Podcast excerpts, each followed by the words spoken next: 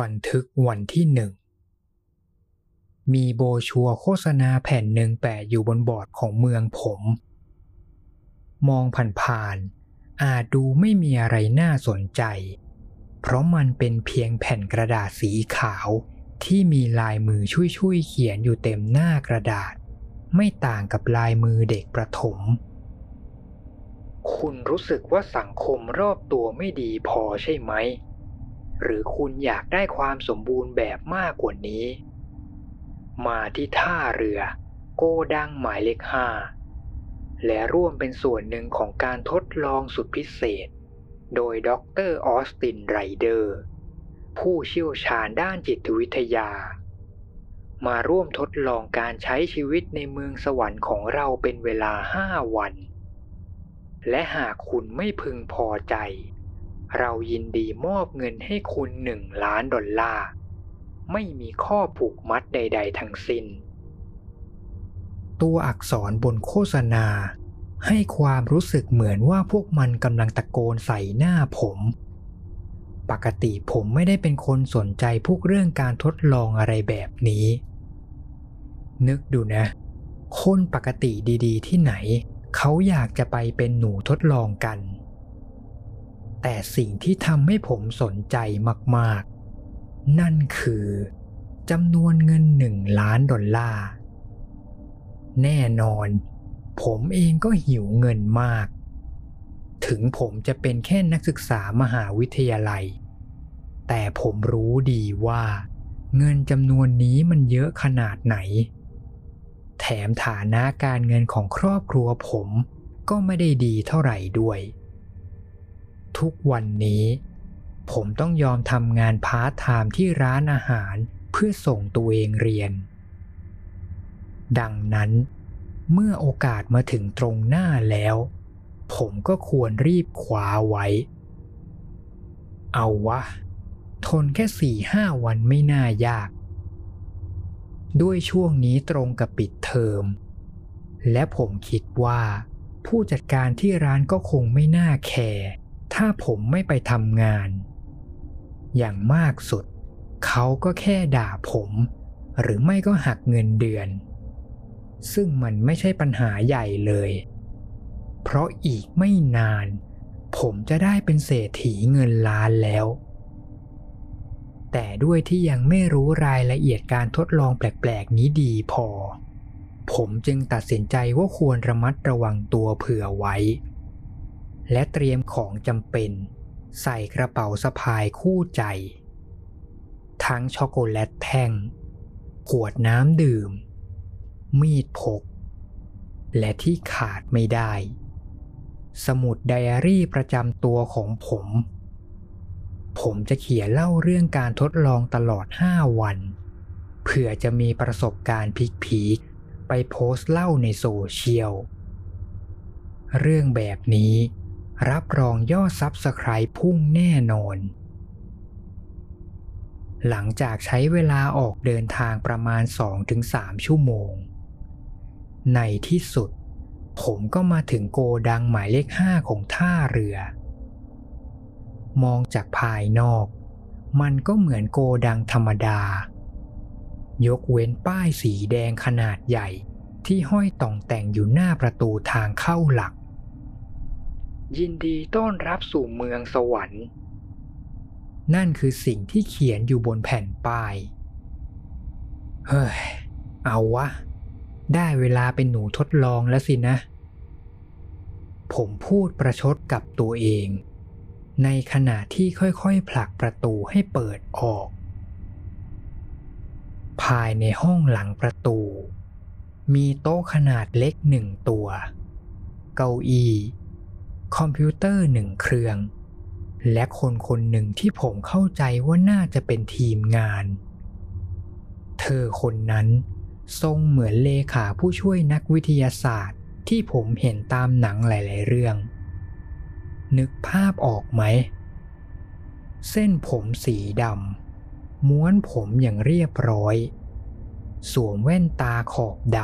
ำและสีหน้าที่เหมือนเกลียดทุกอย่างบนโลกนี้ ผมเดินเข้าไปที่โต๊ะ ซึ่งน่าจะเป็นโต๊ะเคาน์เตอร์พนักงาน แล้วเธอก็เงยหน้ามองผม แต่ไม่ทันที่ผมจะอ้าปากพูด เธอก็ชิงพูดตัดหน้าด้วยเสียงที่เย็นชาว่า มาร่วมการทดลองใช่ไหม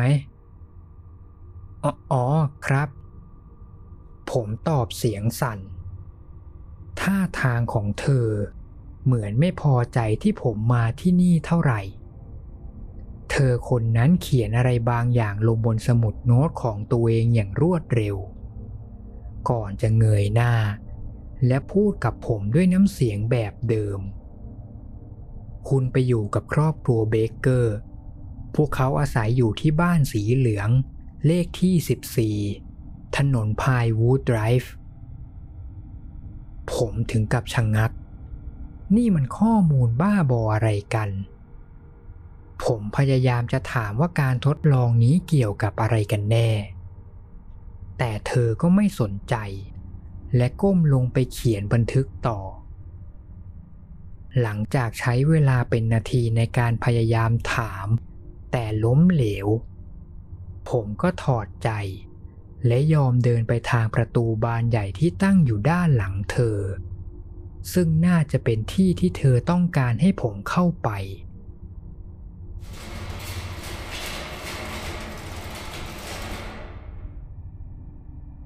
และเมื่อผมเดินผ่านประตูบานนั้น ผมก็ต้องช็อกกับสิ่งที่เห็น ทั้งสิ่งปลูกสร้างรอบตัว บรรยากาศต่างๆ นี่มันแทบไม่ต่างจากโลกภายนอกเลย ผมยืนอยู่บนถนนของเมือง กับบ้านขนาดมาตรฐานที่ตั้งเรียงรายทั้งสองฝั่งถนน และยังมีทั้งหัวถังดับเพลิง ถังขยะ และของปกติธรรมดาอื่นๆ ที่เห็นได้ตามชุมชนทั่วไป ที่ที่ผมยืนอยู่ แทบไม่ต่างกับชุมชนที่ผมเคยอาศัยอยู่ แต่ผมรู้สึกได้ มีบางอย่างผิดปกติ ถนนตรงนี้ มันไม่ใช่ถนนที่ทำจากคอนกรีตที่ผมคุ้นเคย พื้นถนนมันให้ความรู้สึก นุ่มแปลกๆ เหมือนโฟม หรือไม่ก็ฝ้าย แต่ละก้าวที่ผมเดิน ผมเห็นพื้นที่ยุบลงเป็นรอยรองเท้าก่อนจะเด้งคืนกลับมาเป็นสภาพเดิม และยิ่งกว่านั้น พอสังเกตรอบตัวดีๆ ผมก็ยิ่งรู้สึกว่า มันดูเฟกไม่ใช่แค่ถนน แต่เป็นทั้งชุมชน บ้านทุกหลัง รวมถึงสิ่งของอื่นๆ มันดูนุ่มนิ่มและยืดหยุ่น เหมือนว่าตอนนี้ ผมอยู่ในสวนสนุกขนาดใหญ่ ที่พยายามสร้างบรรยากาศให้เหมือนชุมชนที่อยู่อาศัย ถึงมันจะดูไม่ชอบมาพากล แต่ผมก็พยายามไม่คิดมาก บางทีมันอาจจะเป็นส่วนหนึ่งของแผนการทดลอง หรือบางที นี่อาจจะเป็นวิธีการทดสอบการใช้ชีวิตที่ใกล้เคียงกับชีวิตจริง ผมคิดกับตัวเอง พื่อหาเหตุผลมาอธิบายสิ่งที่เห็น เดินไปแค่ไม่กี่ก้าว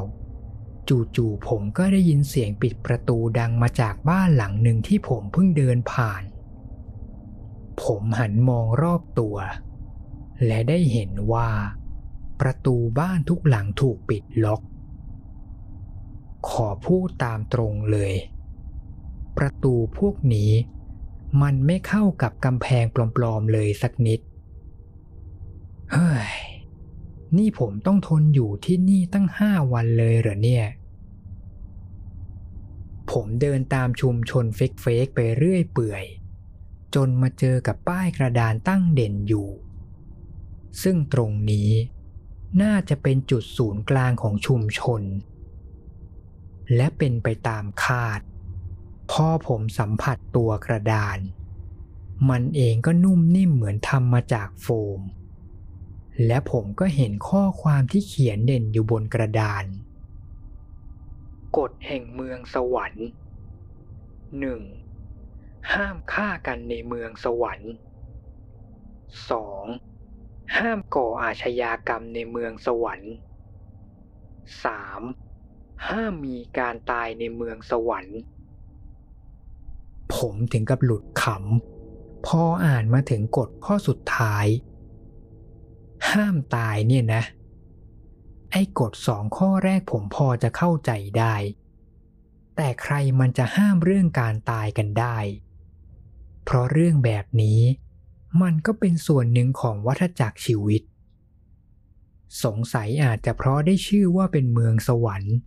พวกเขาเลยกลัวว่าถ้ามีคนตาย อาจจะทำให้ชื่อเมืองไม่ขลังก็ได้ ผมเดาอย่างนั้น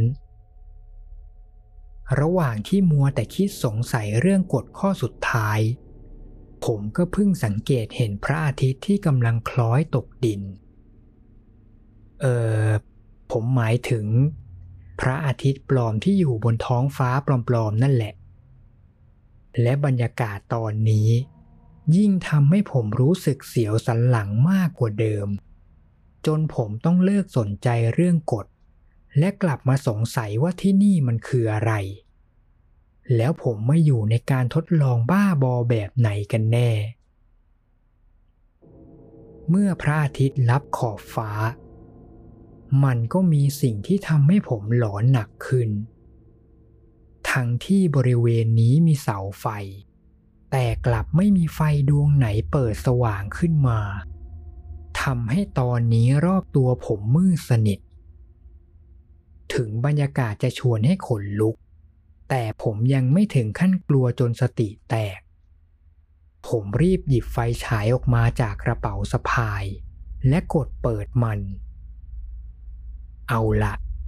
ถึงเวลาทำตามที่พนักงานคนนั้นบอกสักที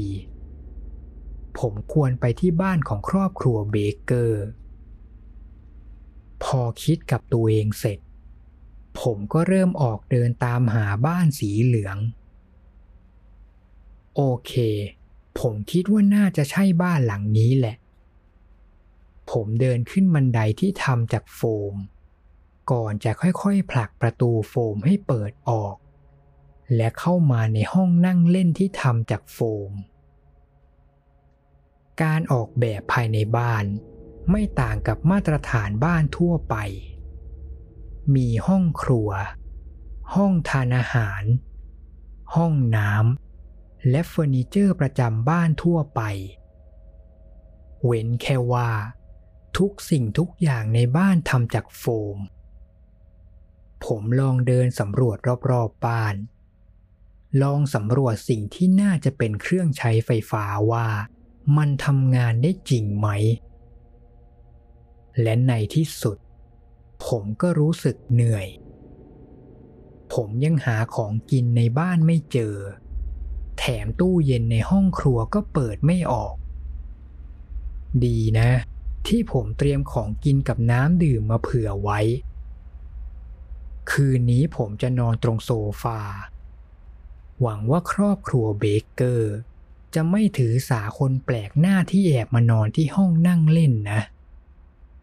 แล้วหวังว่าพรุ่งนี้ ผมจะเข้าใจอะไรมากขึ้น บันทึกวันที่สองสิ่งแรกที่ผมเห็นหลังจากลืมตาตื่นขึ้นมา นั่นคือใบหน้าที่จ้องมองผมระยะประชิด คงนึกออกนะว่าผมตกใจขนาดไหน และผมเกือบจะกระโดดหนีจากโซฟาแล้ว แต่หลังจากผ่านไปไม่กี่วินาที ผมก็เริ่มตั้งสติได้ ใบหน้านั่น เป็นเพียงใบหน้าของมนุษย์ปกติคนหนึ่ง เมื่อคนคนนั้นเห็นว่าผมตื่นแล้ว และมีอาการสะดุ้งตกใจ เขาก็รีบลุกขึ้น และขยับหน้าออกจากผม ก่อนจะยื่นมือข้างหนึ่งเข้ามา สวัสดี ผมชื่อจอห์นเบเกอร์ แล้วคุณล่ะ ถึงเขาจะพูดด้วยเสียงที่เป็นมิตร แต่ผมก็ยังตกใจอยู่ดี และแปลกใจกับท่าทางผิดธรรมชาติของจอห์นอ๋อครับ ผมทอมครับ ผมยอมยื่นมือไปเช็คแฮนด์กับเขา พร้อมกับพูดแนะนำตัว โอ้ สวัสดีทอม ฉันภูมิใจจริง ๆ ที่ได้นายเป็นเพื่อน ให้ตายเถอะ จอห์นพูดอย่างร่าเริง แต่พอมองเขาไกลๆ ผมก็ยิ่งรู้สึกว่า เขาดูสมบูรณ์แบบ สมบูรณ์แบบจนเกินจริง แน่นอนว่าจอห์นหล่ออย่างไม่ต้องสงสัย เขาไว้ผมแสกสีดำรอยยิ้มเป็นมิตร ใบหน้าเกลี้ยงเกลาไร้สิวและรอยใด ๆ ราวกับว่า ผมกำลังคุยกับพระเอกที่หลุดมาจากละครทีวีสมัยก่อน เออ นี่ผมเป็นเพื่อนคุณแล้วเหรอ ผมถามกลับแน่นอนสิ ทุกคนที่นอนบ้านของเรา คือเพื่อนผมทั้งนั้นแหละ ให้ตายเถอะ จอนตอบอย่างตื่นเต้นณจังหวะนั้น ผมอยากจะออกจากบ้านหลังนี้แล้ว หรือทำยังไงก็ได้ ให้ผมออกห่างจากจอนให้ไกลที่สุด และยิ่งเวลาผ่านไป เขาก็ยิ่งทำตัวเพี้ยนหนักขึ้น ผมกำลังจะบอกลาเขา พร้อมกับมองหากระเป๋าสะพาย ซึ่งจู่ๆมันก็หายไปไหนไม่รู้ ทั้งที่ผมจำได้แม่นว่า ผมวางไว้ข้างโซฟาก่อนนอนแน่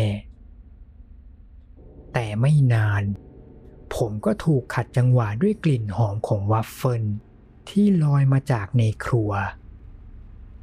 จริงๆ ผมไม่ค่อยชอบกินวัฟเฟิลเท่าไหร่ แต่กลิ่นของมันตอนนี้ ยั่วน้ำลายผมมาก ถึงขั้นทำให้ผมลืมเรื่องทุกอย่างไปชั่วคราว รู้สึกตัวอีกที ร่างกายของผมก็เดินมาถึงโต๊ะทานอาหารแล้ว ผู้หญิงอีกคนหนึ่ง ซึ่งผมคิดว่าน่าจะเป็นแม่ของจอนเธอนั่งรออยู่ที่โต๊ะก่อนหน้าเราแล้ว พร้อมกับวัฟเฟิลพูนๆจำนวนสามจาน บุคลิกของเธอ ดูมีความเป็นผู้ดี และมีความเป็นแม่บ้านชัดเจน เธอไว้ผมยาวกับรอยยิ้มที่ดูใจดี เธอคือทอมใช่ไหม ผู้หญิงคนนั้นหันมาพูดกับผม ฉันชื่อซูซานเบเกอร์ ขอบคุณมาก ๆ ที่มาอยู่บ้านเดียวกับเรา อ๋อครับ ผมตอบเกรงๆ แน่นอนเซ่จอนตามเข้ามานั่งที่โต๊ะ พร้อมกับพูดเสียงดัง เรายินดีต้อนรับนายเสมอนะ ให้ตายเถอะ สาบานให้ฟ้าผ่าเลยผมว่าจอนเริ่มน่ากลัวขึ้นเรื่อยๆ แต่พอนึกถึงเงินจำนวนหนึ่งล้านดอลลาร์ ผมก็ต้องยอมทนต่อ มาสิจ้า นั่งสินั่งสิซูซานชี้ไปที่เก้าอี้ว่างตรงหน้าผม และเมื่อผมนั่งลง จานวัฟเฟิลก็เลื่อนมาอยู่ที่ตรงหน้าผมแล้ว และผมรู้สึกได้ว่า ภายในปากของผมมีน้ำลายไหลออกมาไม่หยุด จากกลิ่นหอมหวนของอาหารตรงหน้า อ้าว รออะไรล่ะจ๊ะ กินกันเลย ไม่ต้องเสียเวลาคิดลังเล ผมรีบหยิบส้อมกับมีดที่ทำจากโฟมนุ่มๆ เพื่อจะพยายามหั่นวัฟเฟิลที่ผมต้องใช้คำว่าพยายาม เพราะผมหั่นวัฟเฟิลไม่ได้เลย ไม่ใช่เพราะวัฟเฟิลมันแข็งเกินไป แต่เป็นเพราะว่า แม้แต่วัฟเฟิลมันก็ทำจากโฟม วัฟเฟิลพวกนี้ ไม่สิทุกอย่างที่นี่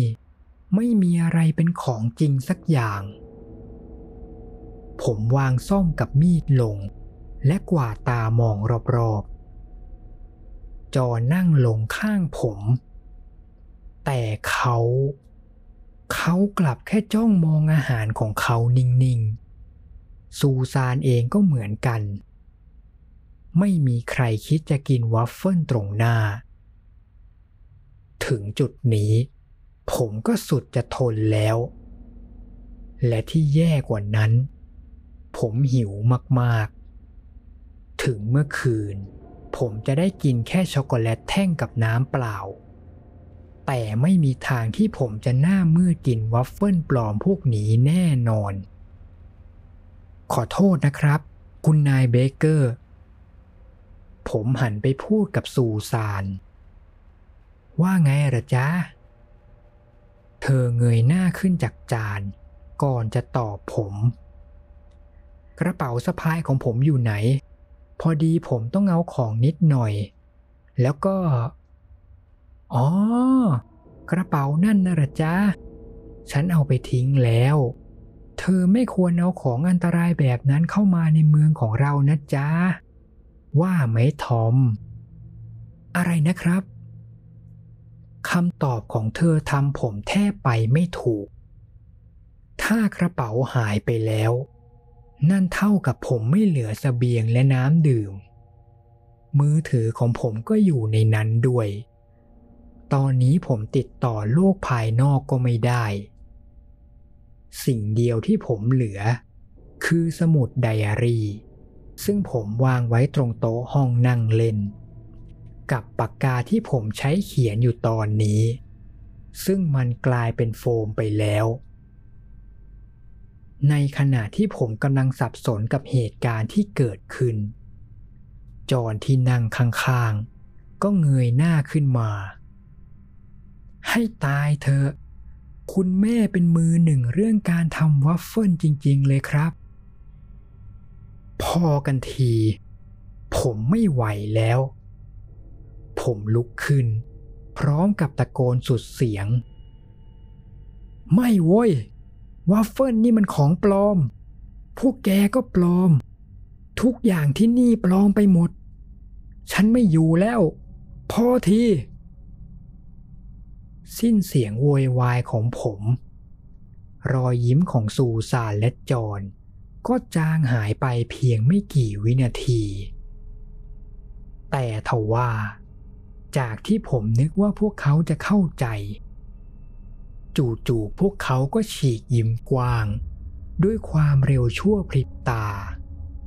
ก่อนที่ซูซานจะเป็นฝ่ายพูด ไม่สบายหรือจ้าทอม ให้เราพาเธอไปหาคุณหมอไหม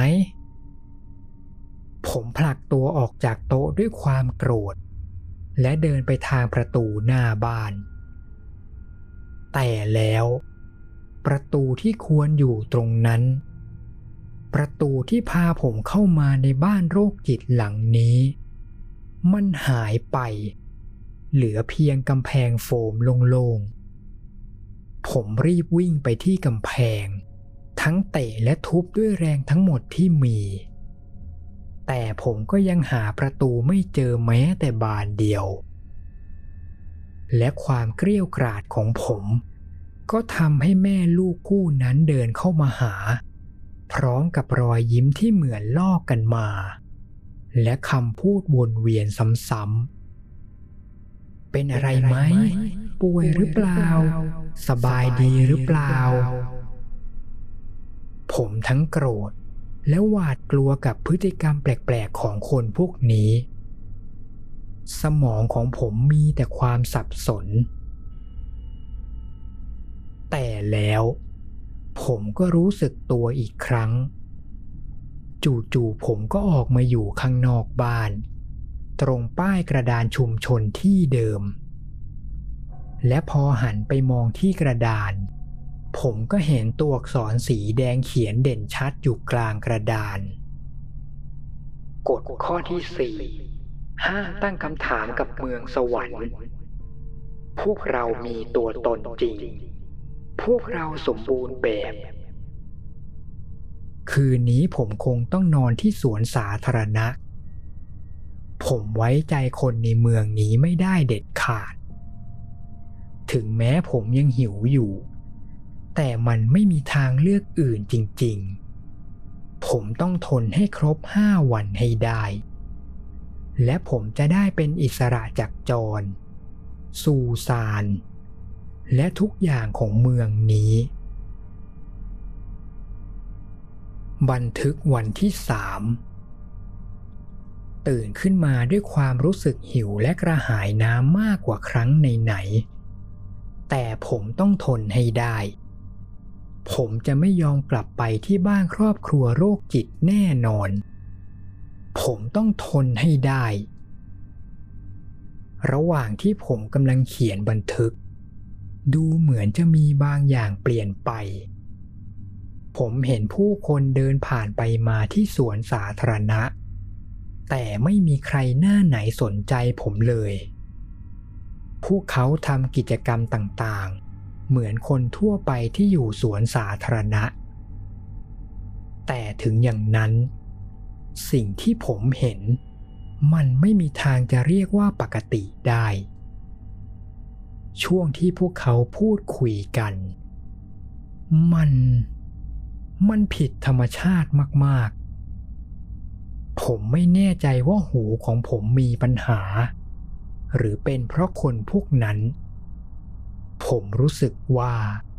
เสียงพูดคุยรอบตัวผมมันเริ่มดังขึ้น ดังขึ้นเรื่อยๆ เมื่อวานนายได้ไปกินพิซซ่าไหม ฉันได้ยินว่าอาหารที่นั่นไม่มีวันหมดด้วย แม่ฮะแม่ฮะ ผมสอบได้คะแนนเต็มอีกแล้ว แม่ภูมิใจไหมฮะ นี่นี่อยากได้ยินมุกตลกไหม ปลาอะไรหน้าด้าน ไม่รู้เหรอ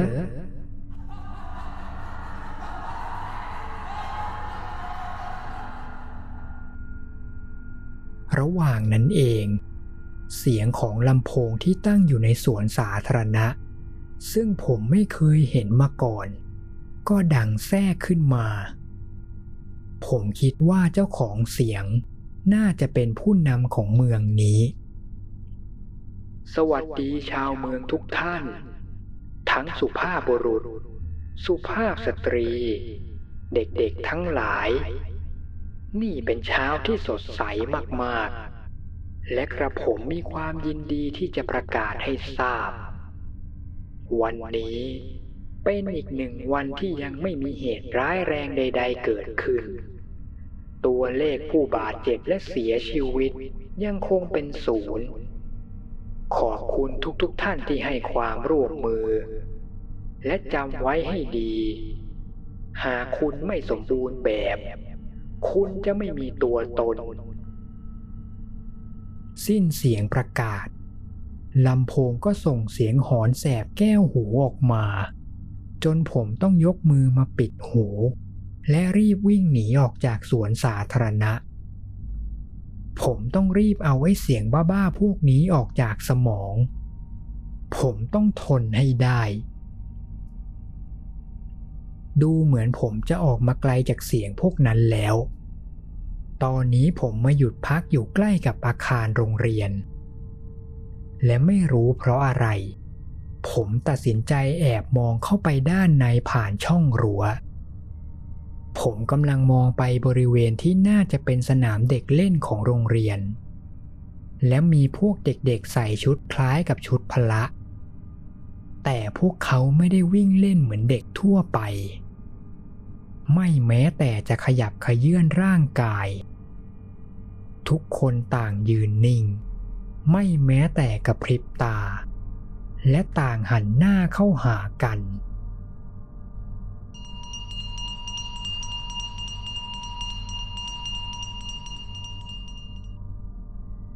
จนกระทั่ง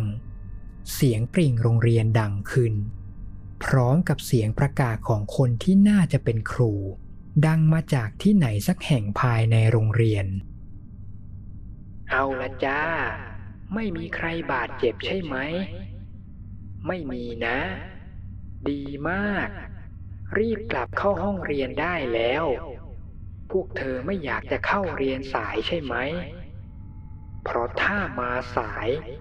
พวกเธอจะไม่สมบูรณ์แบบ และถ้าไม่สมบูรณ์แบบ พวกเธอจะไม่มีตัวตน ผมทำได้แค่ยืนนิ่งหลังรั้ว และมองดูเหล่านักเรียนที่กำลังเดินเข้าอาคารอย่างพร้อมเพรียง ผมอยากเป็นอย่างพวกเขาจัง ผมอยากจะสมบูรณ์แบบ ไม่ไม่ไม่ไม่ไม่ ผมต้องอดทน ผมจะยอมให้ที่นี่ครอบงำไม่ได้เด็ดขาด ผมต้องรีบหาทางออก ผมเห็น ผมเห็นจอนอยู่กับพวกเด็กๆ เขาจ้องมาที่ผมไม่หยุด พร้อมกับรอยยิ้มฉีกกว้าง ผมทนไม่ไหวอีกแล้ว ผมต้องไปให้ไกลจากที่นี่ บ้าจริง ตอนนี้หน้าปกสมุดไดอารี่ก็เปลี่ยนเป็นโฟมแล้ว โถ่เว้ย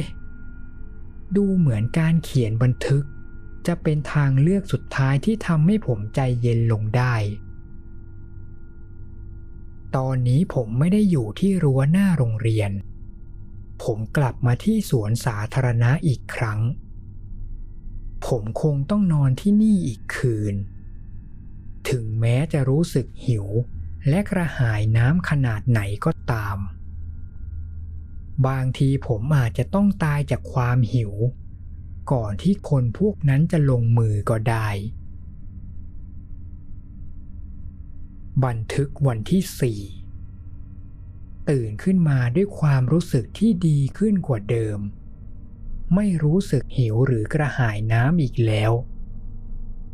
ป้าเอ้ย ผมไม่ควรจะมารู้สึกดีแบบไม่มีสาเหตุสินอกจากว่า ไอ้พวกชั่วนั่น แอบทำอะไรบางอย่างกับร่างกายผม ตลอดทั้งช่วงเช้า ผมใช้เวลาทั้งหมดในการตะโกนโวยวาย และสาบแช่งท้องฟ้าปลอมๆ โดยหวังว่า ไอ้พวกคนที่อยู่เบื้องหลัง จะได้ยินเสียงด่าของผม เป็นความผิดของพวกมันทั้งหมด เป็นความผิด ไม่ ไม่ใช่ เป็นความผิดผมเอง ผมโง่เองที่หลงเชื่อว่าจะเป็นเศรษฐีในเวลาเพียงห้าวัน แล้วตอนนี้ ผมถูกทิ้งให้อยู่เพียงลำพัง ในโลกที่ทุกอย่างต้องสมบูรณ์แบบ ใช่ ผมทำตัวเองทั้งนั้น ผมน่าจะยังทนได้อีกสองวันสุดท้าย โดยที่ไม่สติแตกไปกับไอ้คนพวกนั้น แต่มันยากจริงๆ และผมก็เหนื่อยกับการอดทนเต็มที ทั้งเสียงที่ดังจากลำโพง รวมถึงเสียงผู้คนรอบๆ เสียงพวกนั้นดังขึ้นกว่าเมื่อวานมาก วกมันยังพูดวนเวียนแต่เรื่องเดิมๆซ้ำแล้วซ้ำเล่า พวกเราสมบูรณ์แบบ พวกเราจึงมีตัวตน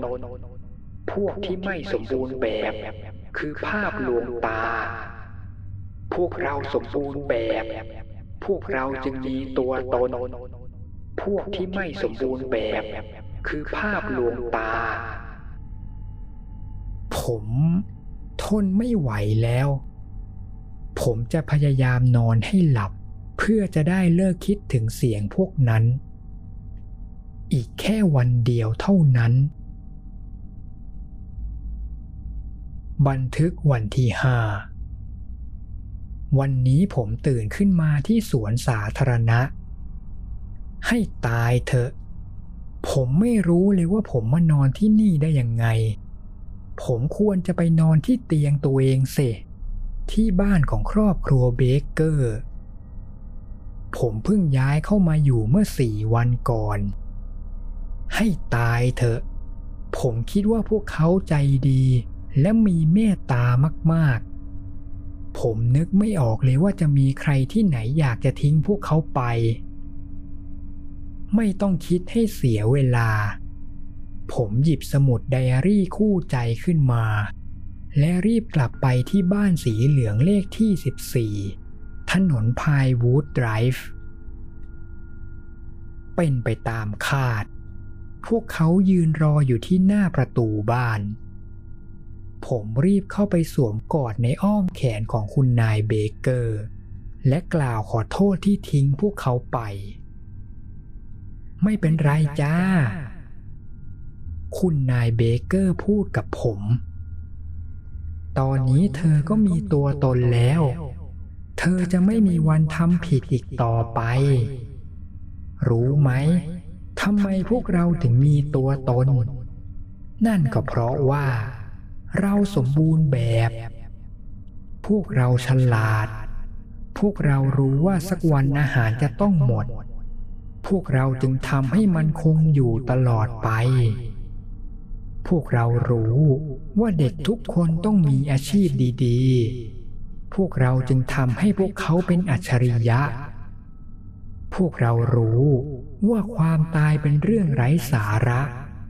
เราจึงทำให้มันเป็นสิ่งต้องห้าม เรารู้ว่าโลกภายนอกปฏิเสธการเปลี่ยนแปลง เราจึงสร้างโลกของเราเองขึ้นมา พวกเราทุกคนสมบูรณ์แบบ พวกเราจึงมีตัวตน ผมถึงกับร้องไห้ และยิ่งกอดเธอแน่นขึ้น มาเถอะจ้า เดี๋ยวจะทานอาหารเช้าสายนะ และเราก็ไม่อยากจะสายด้วย จริงไหม ไม่แน่นอนครับ คุณนายเบเกอร์ ผมพูด พร้อมกับล่าตัวออกจากอ้อมแขน ก่อนจะฉีกยิ้ม ใช่แล้ว ผมมีตัวตน เพราะผมสมบูรณ์แบบ เมื่อวันที่ 11 สิงหาคม ปี 2015 เจ้าหน้าที่ตำรวจได้รับข้อมูลเกี่ยวกับคดีผู้คนในเมืองที่หายสาบสูญไปในช่วงหลายสัปดาห์ที่ผ่านมา จากผู้ไม่ประสงค์ออกนามคนหนึ่ง และเมื่อเจ้าหน้าที่ทำการบุกค้นโกดังหมายเลขห้า